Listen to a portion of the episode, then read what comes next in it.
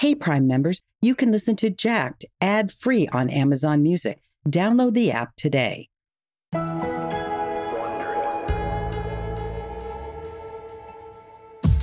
From Wondery and Universal Music Group, this is a special episode of Jack. The new jack swing. Yes, it's something funky that you can cling.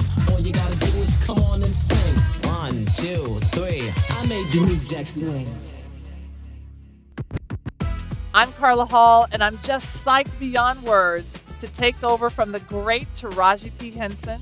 You may know me as a Top Chef finalist, a host on ABC's The Chew, and hopefully from my Wondery podcast, Say Yes.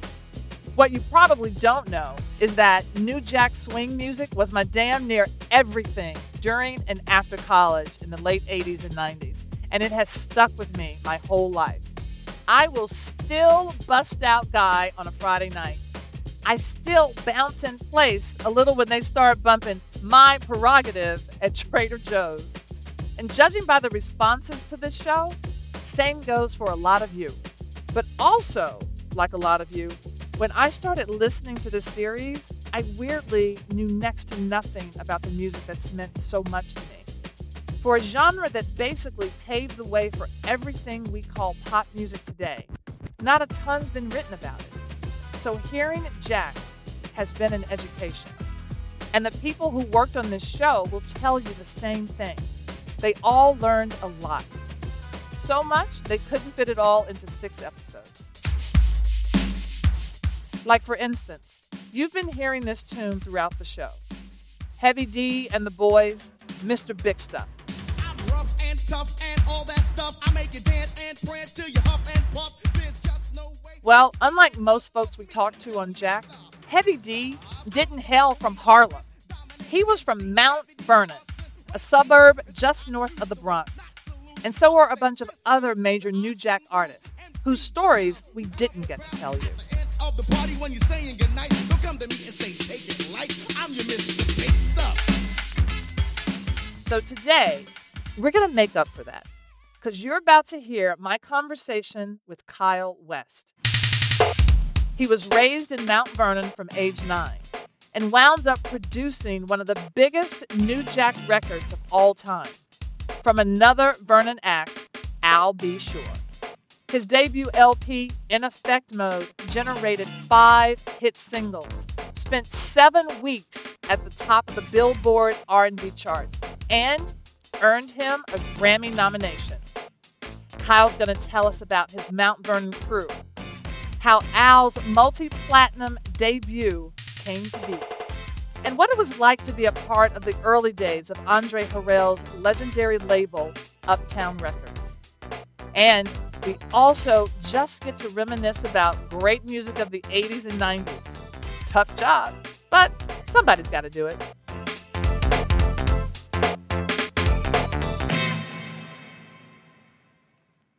If I asked you how many subscriptions you have, would you be able to list all of them and how much you're paying? If you would have asked me this question before I started using Rocket Money, I would have said yes. But let me tell you, I would have been so wrong. I can't believe how many I had and all the money I was wasting. Rocket Money is a personal finance app that finds and cancels your unwanted subscriptions, monitors your spending, and helps lower your bills. Rocket Money has over 5 million users and has helped save its members an average of $720 a year with over 500 million in canceled subscriptions. Stop wasting money on things you don't use. Cancel your unwanted subscriptions by going to rocketmoney.com slash Wondery. That's rocketmoney.com slash Wondery. rocketmoney.com slash Wondery. At these family dinners, dysfunction is served. I can't have you all messing things up for my entire adult life. Oh, I'm sorry. Do we embarrass you? Dinner next Friday, everyone? Wouldn't miss for the world. Dinner with the Parents, Season 1. Stream free only on Freevee.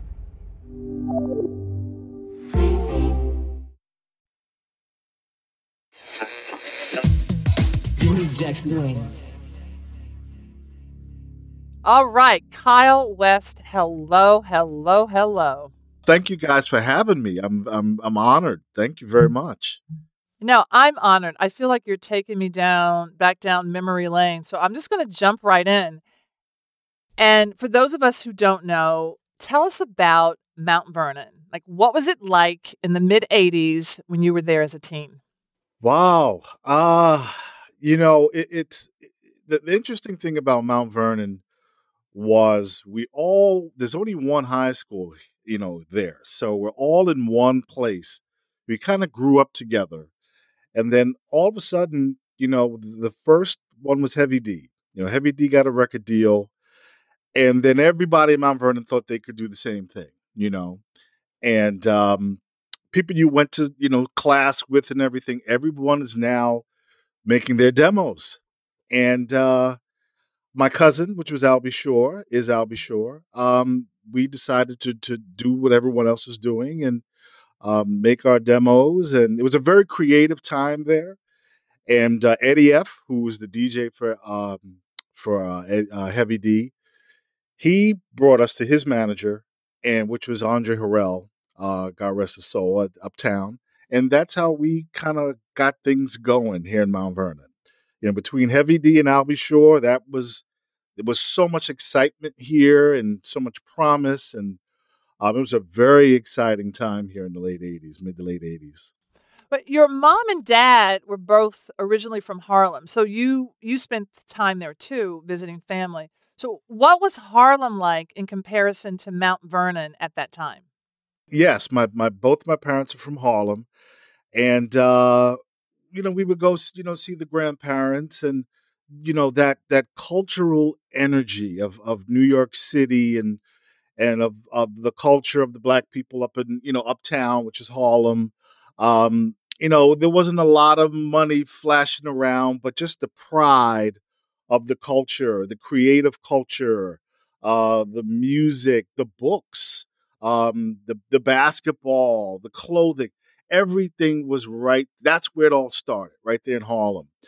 And then, um, you know, then you go, you know, 20 minutes north to Westchester County, which is where Mount Vernon, New York is, and it's totally different. you know, you know, houses, trees, and grass and lawns and lawnmowers. You know, we just there's none of that going on in Harlem. So it was it was totally different, totally different. Teddy Riley's early hip hop productions were getting popular in the mid 80s. What was the first one you remember hearing? Like where were you? Wow. Um I remember a record um it was a rap record. It was called Rap's New Generation. And that was the first record that I remember that had this, had this distinct sound.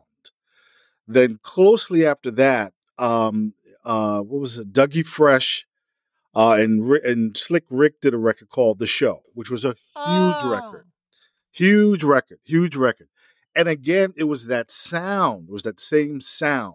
Didn't know who the producer was, but when you did your homework and you said, "Wait, but this record sounds like this," record, then you said it's got to be the same guy and um, it was this young young boy in Harlem, and um, it was Teddy. It was Teddy Riley.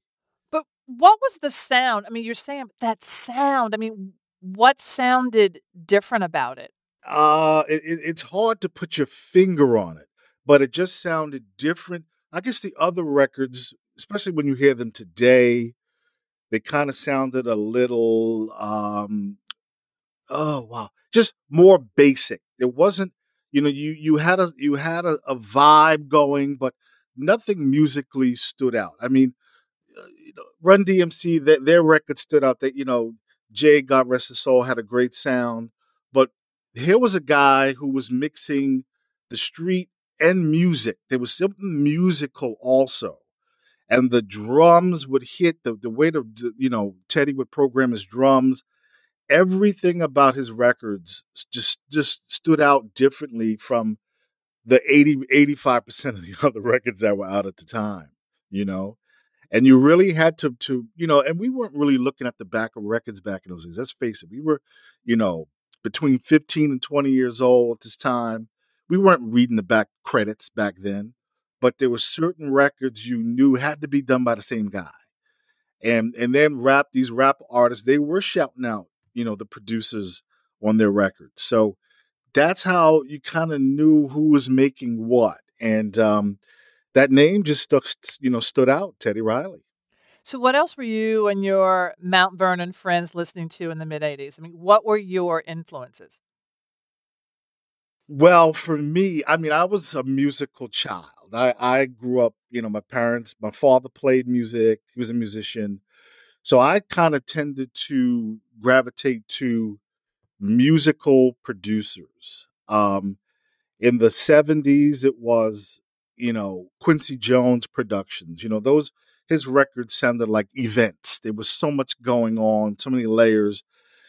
And then in the 80s, uh, you know, Jimmy and Terry, you know, Jimmy Jam and Terry Lewis, they put an aggressiveness to their musicality. You know, it wasn't natural like a like a, a Earth, Wind and Fire record or you know uh, a Barry White record. You you could hear the machines, the tightness. You know, wasn't a, a live band, but just the musicality and the layering that Jimmy Jam and Terry Lewis did. That's what kind of helped me get my style you know, being able to make it sound orchestral, but still musical and still aggressive. So I listened to, you know, Loose Ends and um, Michael Jackson, of course, and uh, but a lot of the the Jimmy Jam and the the Tabu records, you know, Clarence Avant's label and all those productions, Alexander O'Neal and Cherrelle and the SOS band, that was my thing. Putting all that together was how I learned to do what I what I do.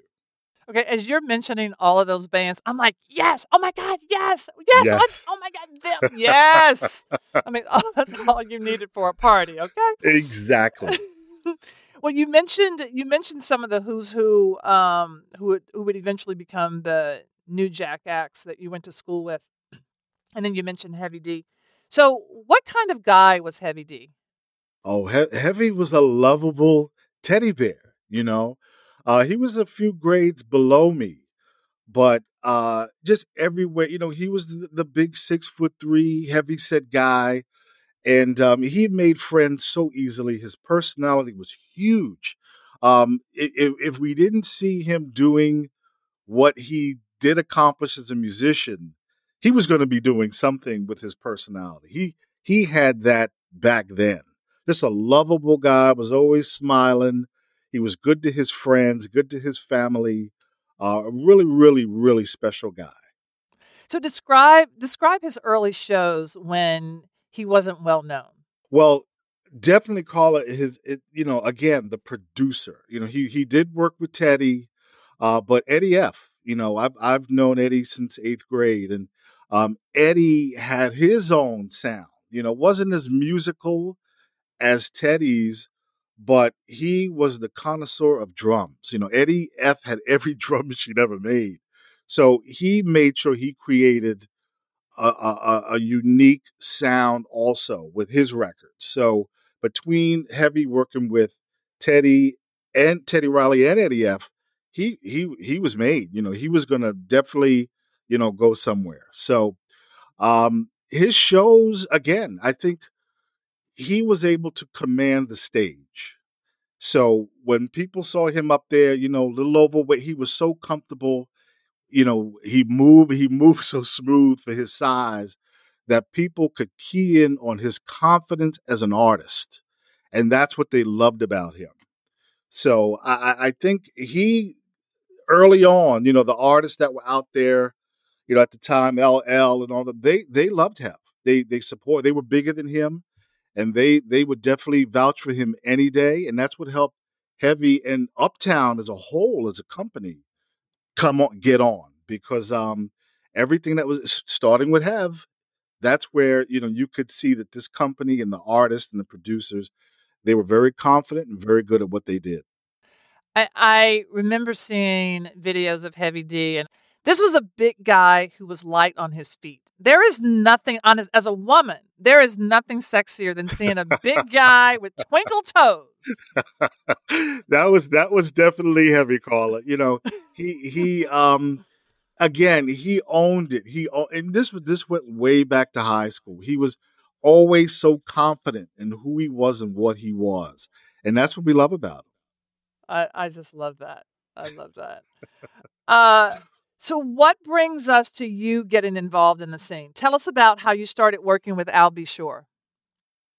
Well, I, as I said before, I was a you know I was a musician as a child, and I pretty much quit when I got into high school, junior even junior high school. I just wanted, wanted to be an athlete, didn't want to be in music anymore. And Al B. Sure is my younger cousin, so when he came to live with us for his high school years, um, we kind of dabbled in the music. You know, we had my father had all the, the instruments. Uh, we dabbled and played around. You know, we had some DJs come over and do some stuff. But once Heavy got into it, that's when Al B. Sure said, you know, Kyle, we really need to do this. Um, we need to go after this. Problem was, I was already in college. I was way down in Louisiana, in Baton Rouge, Louisiana. I went to LSU, go Tigers. And I'm like, I'm not here. I, I, how are we going to do this? So when I would come home on Christmas break and summer breaks and stuff, uh, there's only pretty much one summer we said, look, let's let's make these demos. And um, it was Al just put. He just got out of high school, just pushing and pushing and pushing, and I had all this music already recorded. And um, you know what? He he would first he was rapping because he wanted to be a, you know he was a rapper first, and um, I said, look, I can't help you with that. I don't know anything about. I'm a musician. I don't I don't know anything about rap. And um, he quickly learned and taught himself how to write and write lyrics and arrange. I mean, he did all this on his own. And this is an 18 year old kid. And um, I went back to school for one semester. And by the time I came back, him and Eddie F said, Look, my manager wants to meet you guys. You know, and that quickly, this happened pretty quick. And all of a sudden, we met Andre Harrell up at um, Uptown uh, Enterprises, and uh, he liked what we had and how we structured and how we kind of all worked together. You know, again, Teddy Riley and, and Eddie F were, were involved. And uh, we put together what we did, and, you know, God took care of the rest.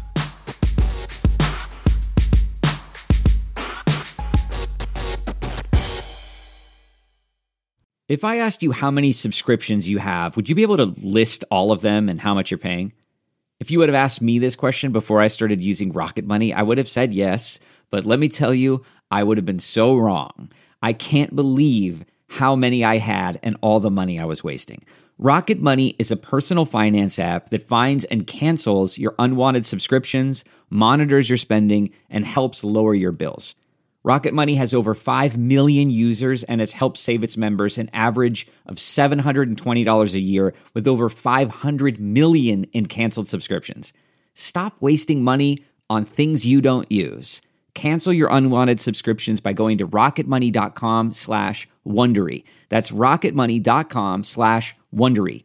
rocketmoney.com slash Wondery. Murder on My Mind, a new podcast available exclusively on Wondery Plus, explores the circumstances leading up to the murder of two young men and the mistrials of the man accused of killing them. Up and coming rapper YNW Melly gained notoriety in the hip hop world for his shocking lyrics and criminal exploits. When two of his best friends were gunned down in a drive by shooting, investigators suspected the young rapper staged the scene. But after not one, but two trials that ended in hung juries and new evidence that may place YNW Melly at the scene of the crime, his trial has been paused indefinitely. With countless twists and turns, Law and Crime covers all angles of the case and begs the question is this young artist the victim of a witch hunt or a silver tongued devil who's evil to the core? Listen to Murder on My Mind exclusively and ad free on Wondery Plus. Join Wondery Plus in the Wondery app or on Apple Podcasts.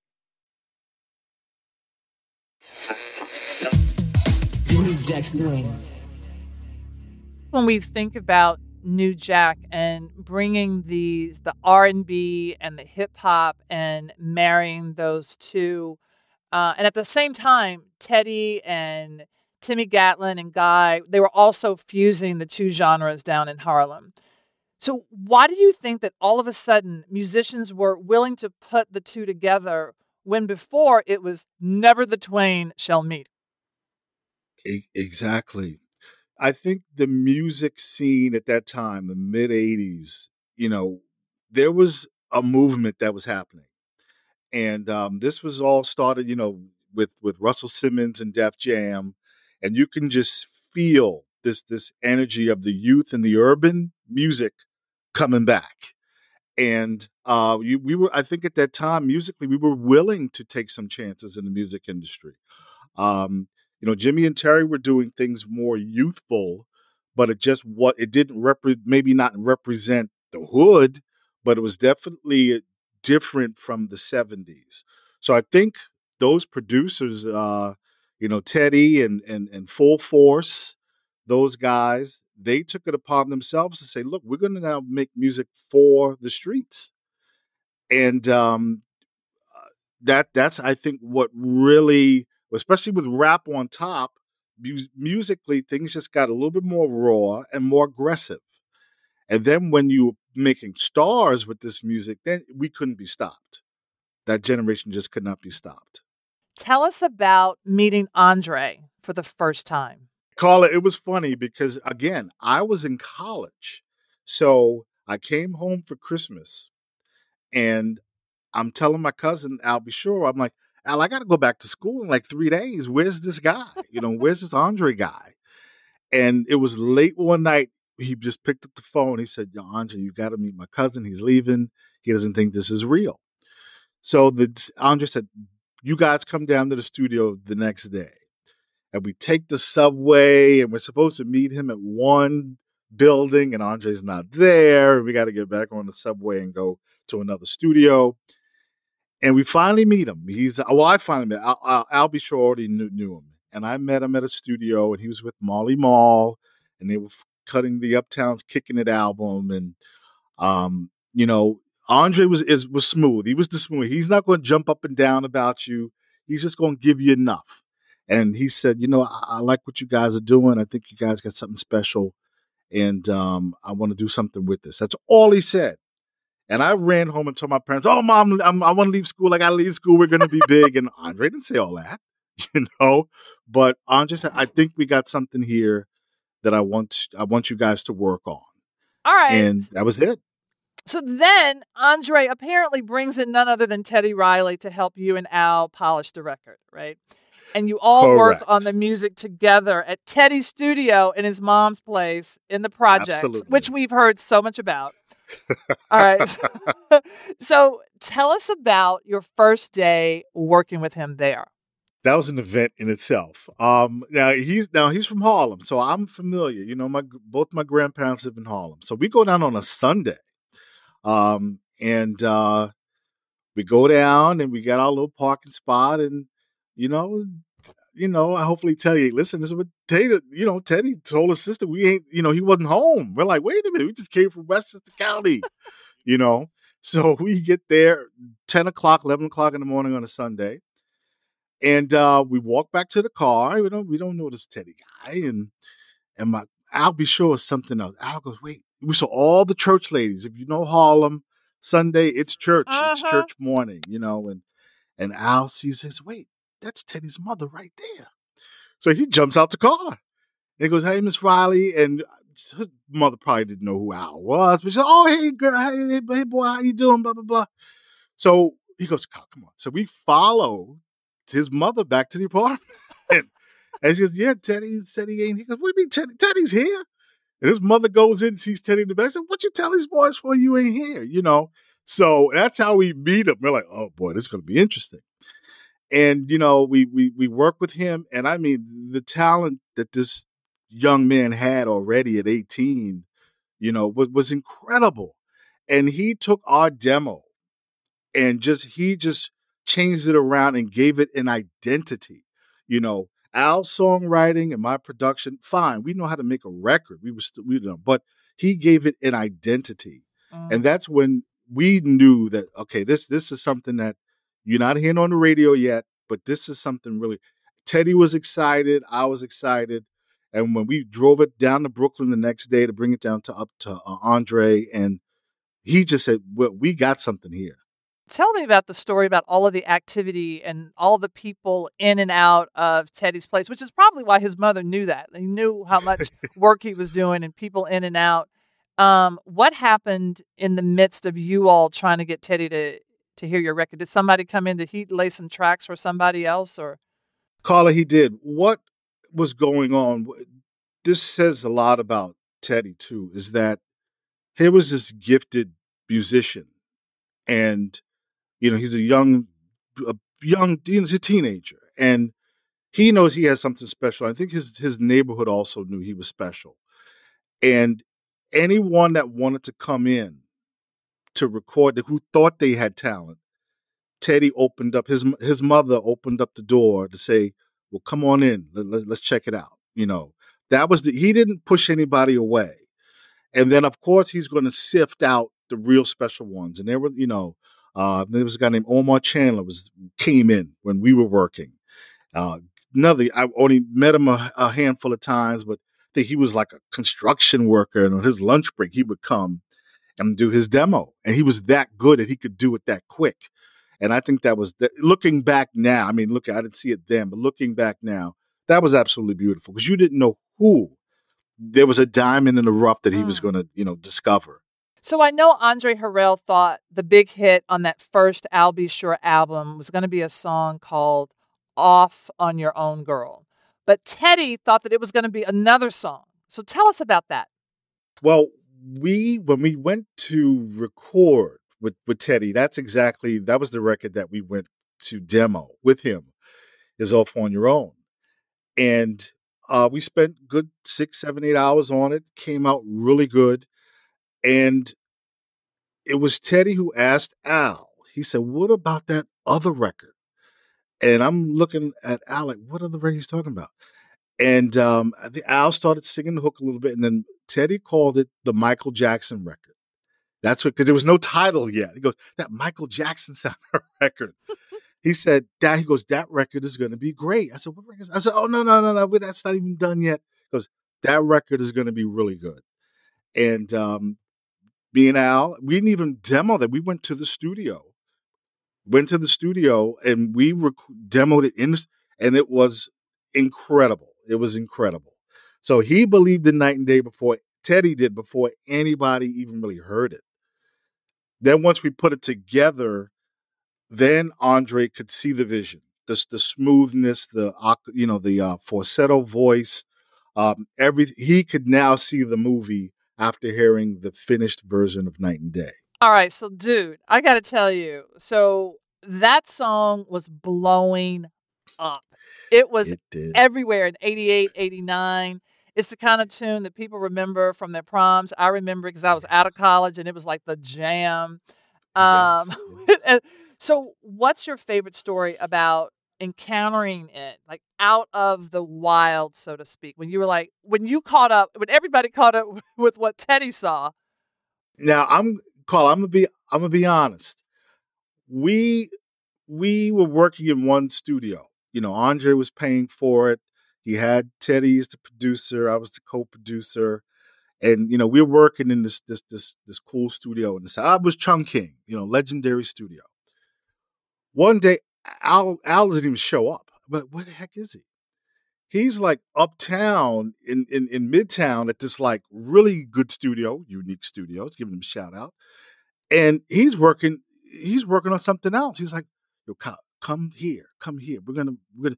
So we did that first demo by ourselves.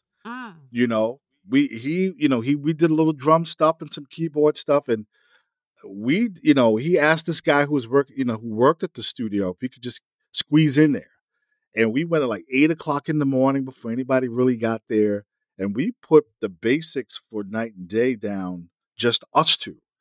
And um, we're like, whoa, this this is sounding a little different than we expected because it became it was less aggressive, but it was more pop. And we didn't know that was going to happen. So it became kind of like a pop R&B hybrid thing that we didn't see coming. Then we said, okay, go. If, if it sounds like this, boy, wait till Teddy gets on this and makes it urban, you know. And he did his thing, and it it it took on another life, Carla. But the pop hybrid thing kind of worked better, you know, with no disrespect to Teddy. And I think Andre was like, no, no, no, no, no. I could see this was uh, this was Andre Harrell's vision is that he could hear a record and he could envision what magazine you're going to be in, what clothes you're going to wear, where the video is going to be shot. That was Andre Harrell's magic. So all of a sudden, his vision changed when he heard what me and Al did in the studio alone. I said, wait a minute, I, I didn't, I'm not, this isn't even my space. You know, I, I'm I'm I'm hood. This ain't hood now. See, that was y'all bringing that Mount Vernon to Harlem. That was you bringing the grass to the. Carla, you hit it on the nose. Absolutely, yes. Bringing that grass Yes. to Harlem. mm-hmm. Chia You know, it was yes, it, it was it was a little bit more orchestra. And again, we didn't do this on purpose. We didn't know what the heck we were doing, but it just became smoother and softer and more pop. And then I'm going to give a shout out to Roy Shamir, who was the engineer, and um, you know he was a guy who could bang your head in with with he mix Run DMC, but then he can do smooth too. And he kind of mixed it together, and he would do his tricks and the record became something totally different. Andre said, "Oh no, I'm switching, changing the plans here. I'm going to Warner Brothers. I'm I'm not going to New York. I'm going to L.A. I'm going to give it to this guy, you know, who was Benny Medina. It's a whole new movie now. Wow. And that that that that that happened by accident. We didn't go out to do that.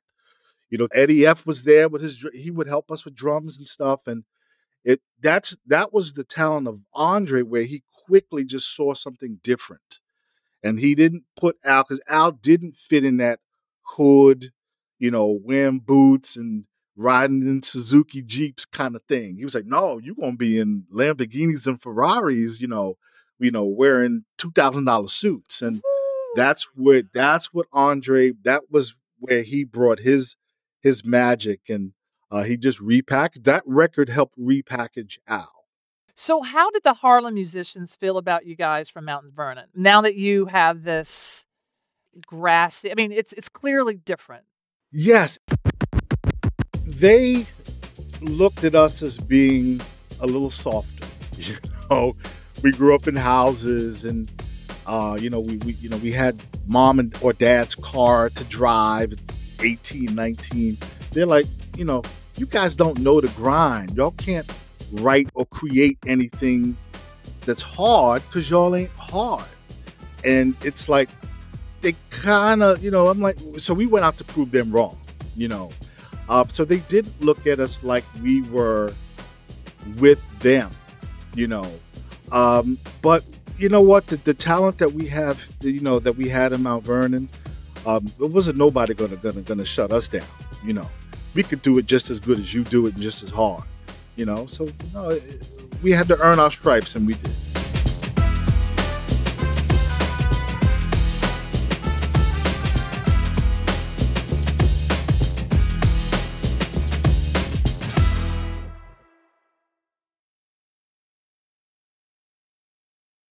Behind every successful business is a story, and some of them might surprise you. Like how Chobani's first yogurt factory was discovered on a piece of junk mail, or how the founder of the multi million dollar cosmetics brand Drunk Elephant was told by everyone, including her own mother, that the name sounded like a dive bar. I'm Guy Raz, and on my show How I Built This, I talk to founders behind the world's biggest companies and brands to learn the real stories of how they built them. In each episode, you'll hear entrepreneurs share moments of doubt and failure and talk about how they were able to overcome them on their way to the top. How I Built This is like a masterclass in innovation and creativity, a how to guide for navigating life's challenges from the people who've done it all. Follow How I Built This on the Wondery app or wherever you get your podcasts. You can listen to How I Built This early and ad free right now on Wondery Plus.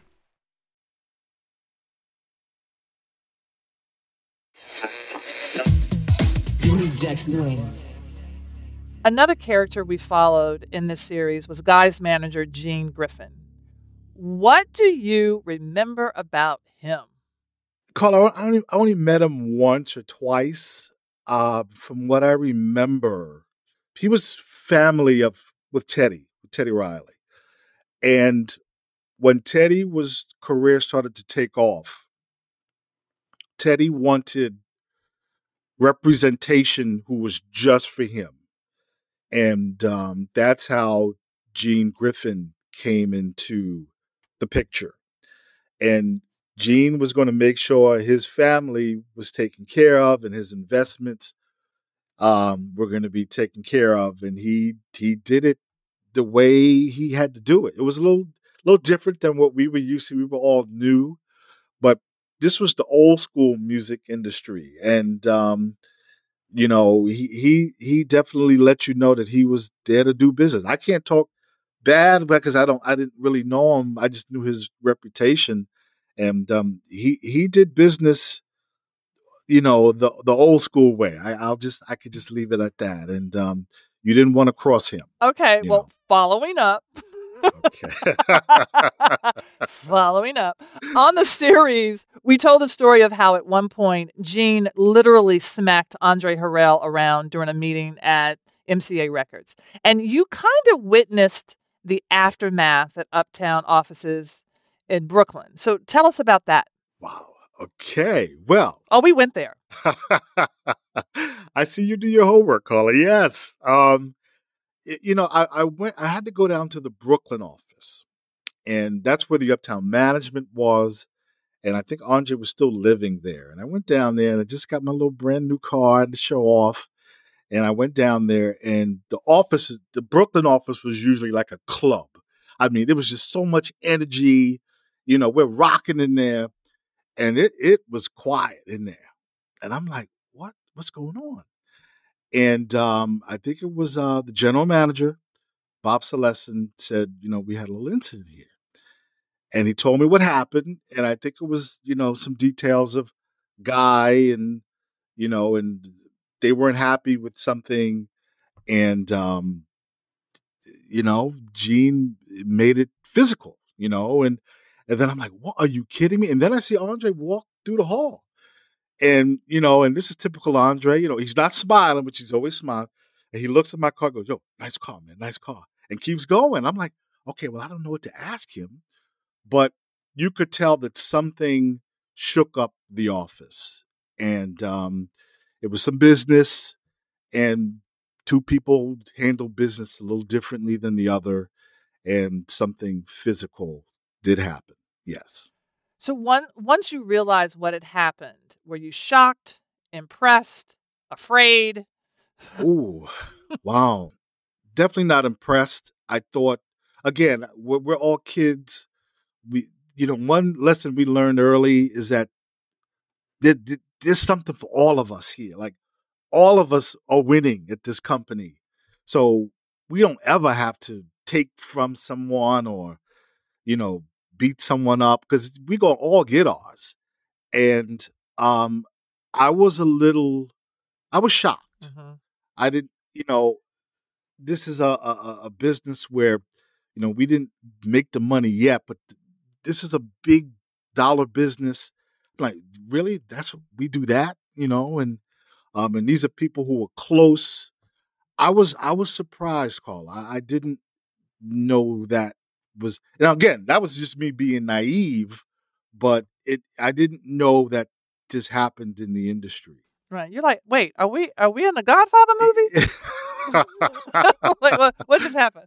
It, it, it really, and that's it, as I said, this was you know this was when things were taking off for the company. So all the artists were working.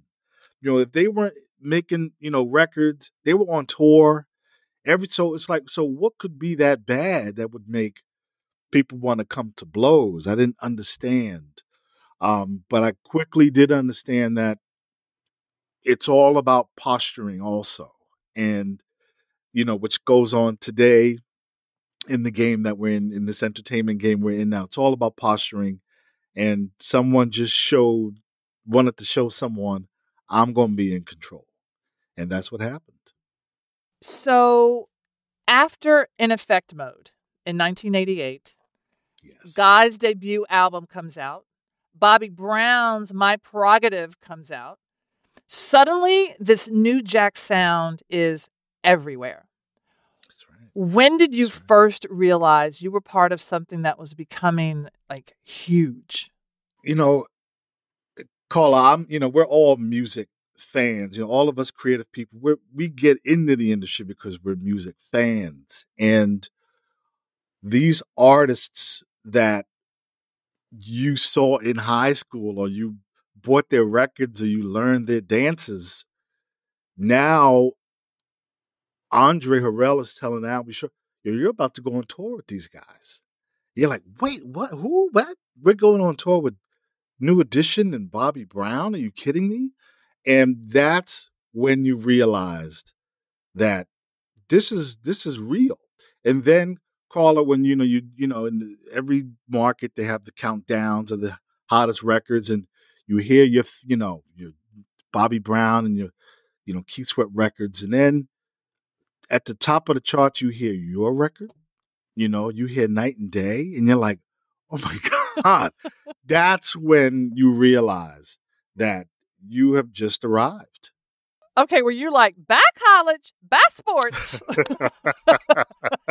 no, but Carla, every time, let me tell you, and again, now I was a temperamental kind of guy. I want things my way. And if I don't, I used to jump up and down. So whenever something didn't go my way, yo, Andre, I want this, yo, Andre, blah, blah, blah, blah. I would always threaten, I'm going back to college. I'm done with this. I'm going back. and then there was one day, Andre said, no, you ain't. You're one of the top producers in this industry. You're not going anywhere. and I said, Oh, he's right. He's right. He called so, your bluff. He sure did. so that it, it again, call it, it happened so fast. I think, you know, you can't tell someone today. I mean, I was just listening to Lizzo saying, look, it 10 it took me 10 years to get where I am, you know, and for us it was maybe 18 months and that just shows that god is good.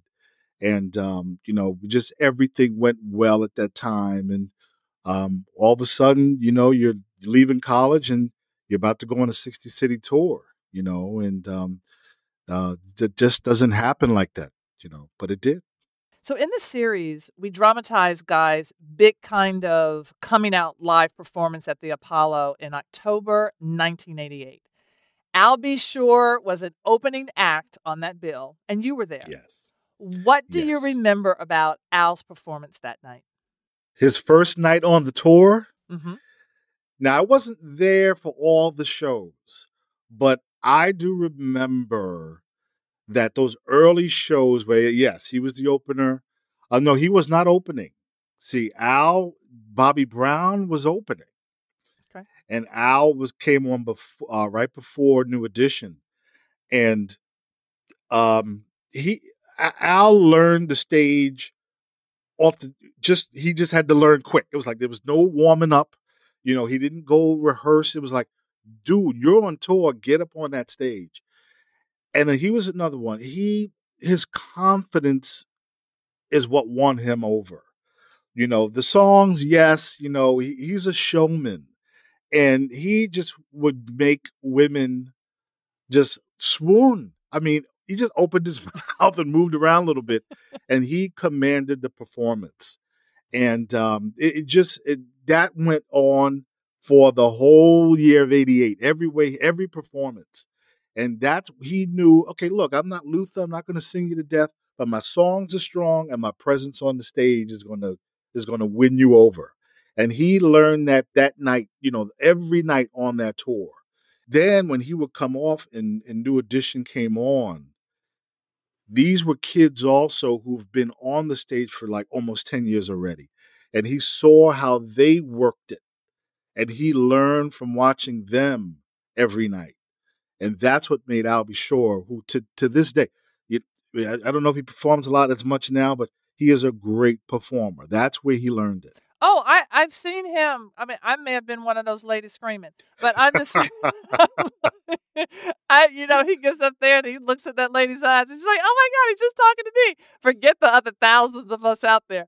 Um, but back to that, uh, back to that performance at Apollo. Barry Michael Cooper talked on the show about seeing this crazy kind of impromptu car show outside the Apollo with players yes. cruising past the Apollo, blasting Teddy Riley tunes. Do you remember that?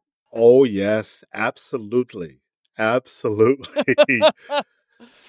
you, you know, Carla, it just again, um, you know, there's always excitement here in New York City and in, in Harlem, but just at that time, it was a youth movement. It it was all about the hood. It was the hood was cool now. You know, I mean, you know, the white brothers and sisters downtown and in the Bronx, they wanted to be a part of this. And now it took on Harlem took on another life.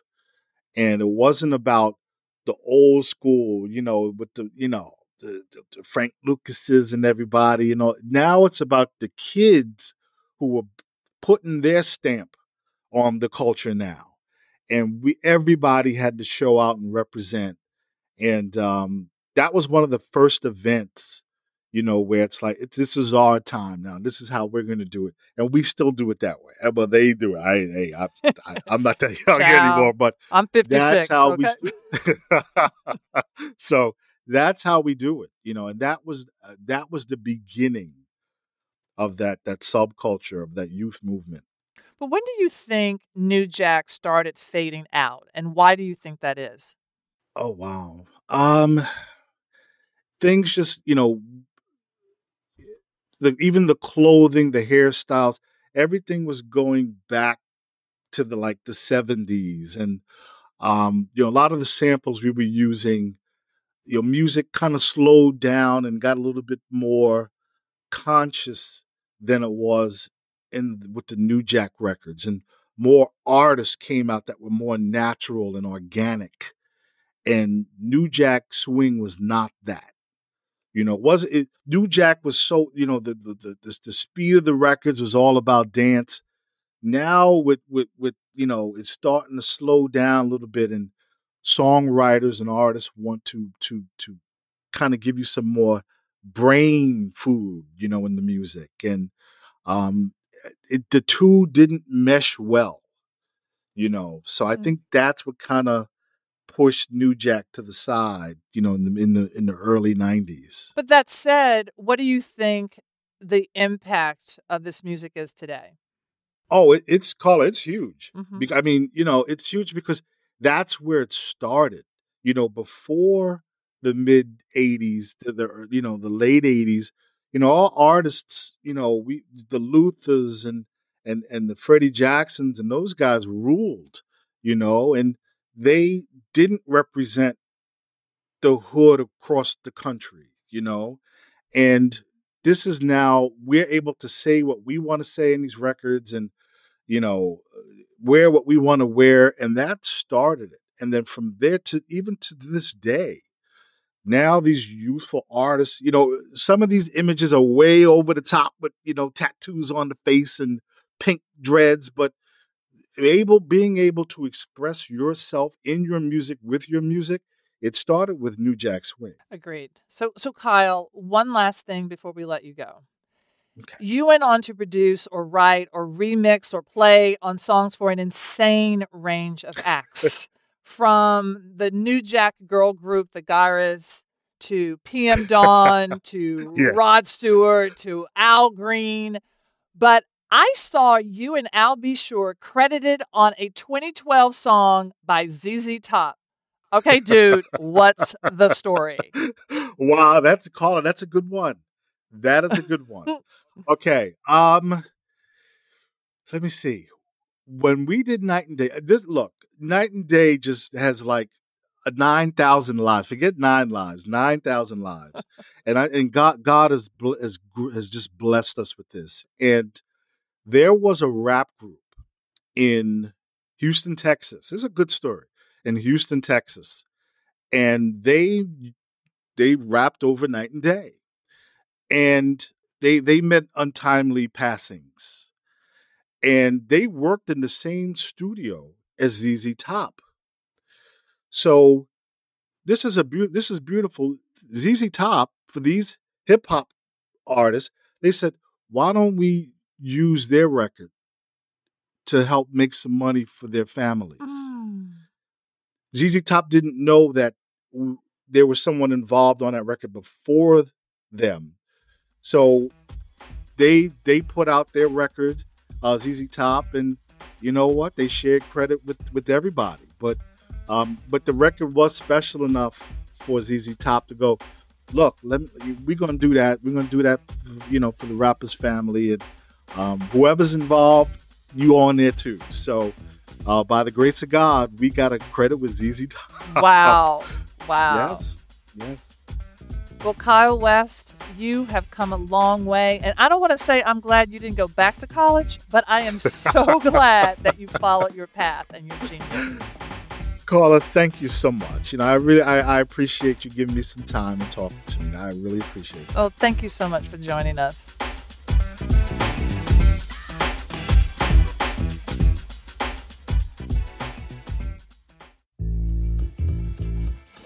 From Wondery and Universal Music Group, this is a special episode of Jacked. If you want to help us spread the word, please give us a five star rating and a review on Apple Podcasts.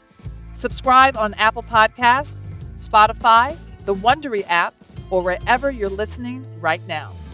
Join Wondery Plus in the Wondery app to binge ad free. If you have a tip about a story you think we should investigate, email us at tips at wondery.com. That's tips at wondery.com. I'm Carla Hall. This episode was produced by Megan Monaco, Chris Siegel, and Rico Galliano. Sound design by Sergio Enriquez. Jacked was hosted and produced by Taraji P. Henson. Andy Herman and Rico Galliano wrote and produced the series. Consulting creative producer is Timmy Gatling. Associate producer is Melissa Dueñez. Additional production assistance throughout this series from Tracy Egbus and Daniel Gonzalez. Consulting producer is Barry Michael Cooper. Managing producer is Letha Pandya. Executive produced by Barak Moffitt and Daniel Seliger for UMG. Executive producers are George Lavender, Marshall Lewy, and Hernan Lopez for Wondery.